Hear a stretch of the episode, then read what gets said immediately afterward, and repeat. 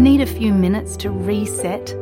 Great Minds is a podcast from SBS that guides you through different meditation styles from around the world. Listen wherever you get your podcasts. Kayo'y nakikinig sa SBS Filipino. Pakinggan niyo pa ang kwento sa sbs.com.au slash Filipino.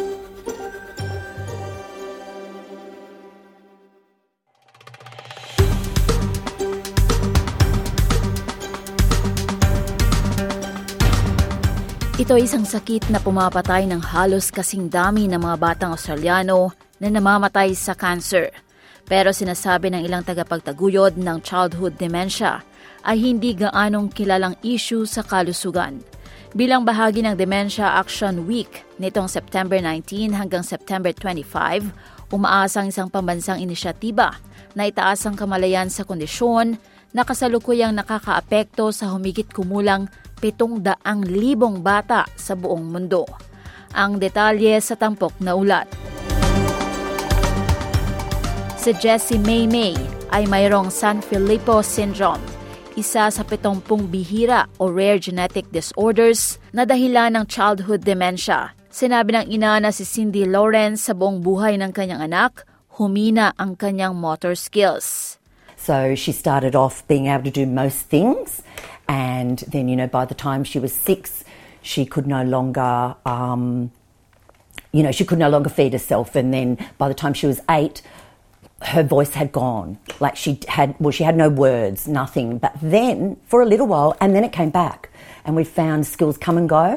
Isang World First Report na nakatakdang ilabas sa susunod na linggo ay nagpapakita na napaka-county lamang ng pag-unawa sa nakakapinsalang katangian ng childhood dementia at ang nakakalungkot na epekto nito sa mga pamilya.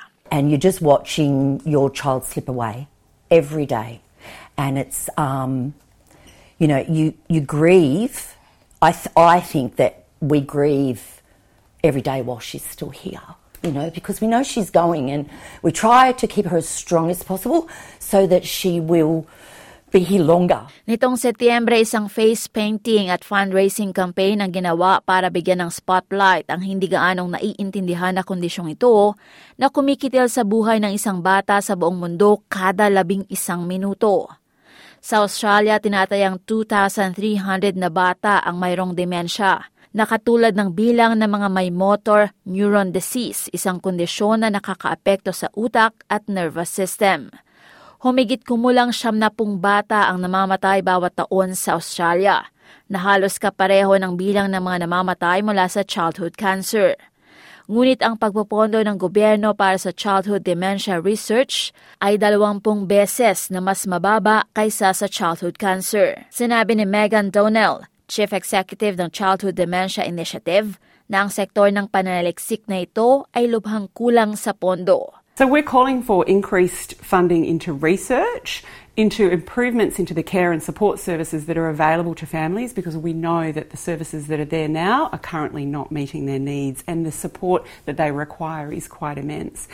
And we're also calling for childhood dementia to be acknowledged as a health priority. Anya, dapat nakilalanin ng lipunan na ang mga kabataan ay maaaring makaranas din ng ganitong kondisyon.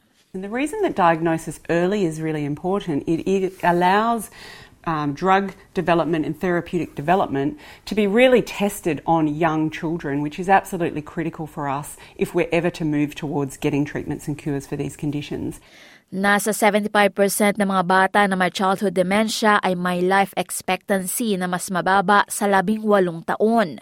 Ngunit sinabi ni Cindy Lawrence na ang kanyang dalawampung taong gulang na anak at iba pa ay walang paggamot o lunas para sa kanilang kondisyon. Anya, habang ang National Disability Insurance Scheme o NDIS ay nagbibigay ng ilang suporta sa pamamagitan ng mga equipment, maaaring magkaroon ng mga pagkaantala. Ang kanyang focus ay matiyak na ang kanyang anak na si Jessie ay magkakaroon ng masayang buhay. Our kids are like your kids, except they're dying every day. And I don't think anybody realises that, that they're here for a very short time. Yan ang ulat na binuo ni Stephanie Corsetti at Rochelle Harrison Please para sa SBS News na isinalin sa ating wika. Ako si Annalyn Violata para sa SBS Filipino.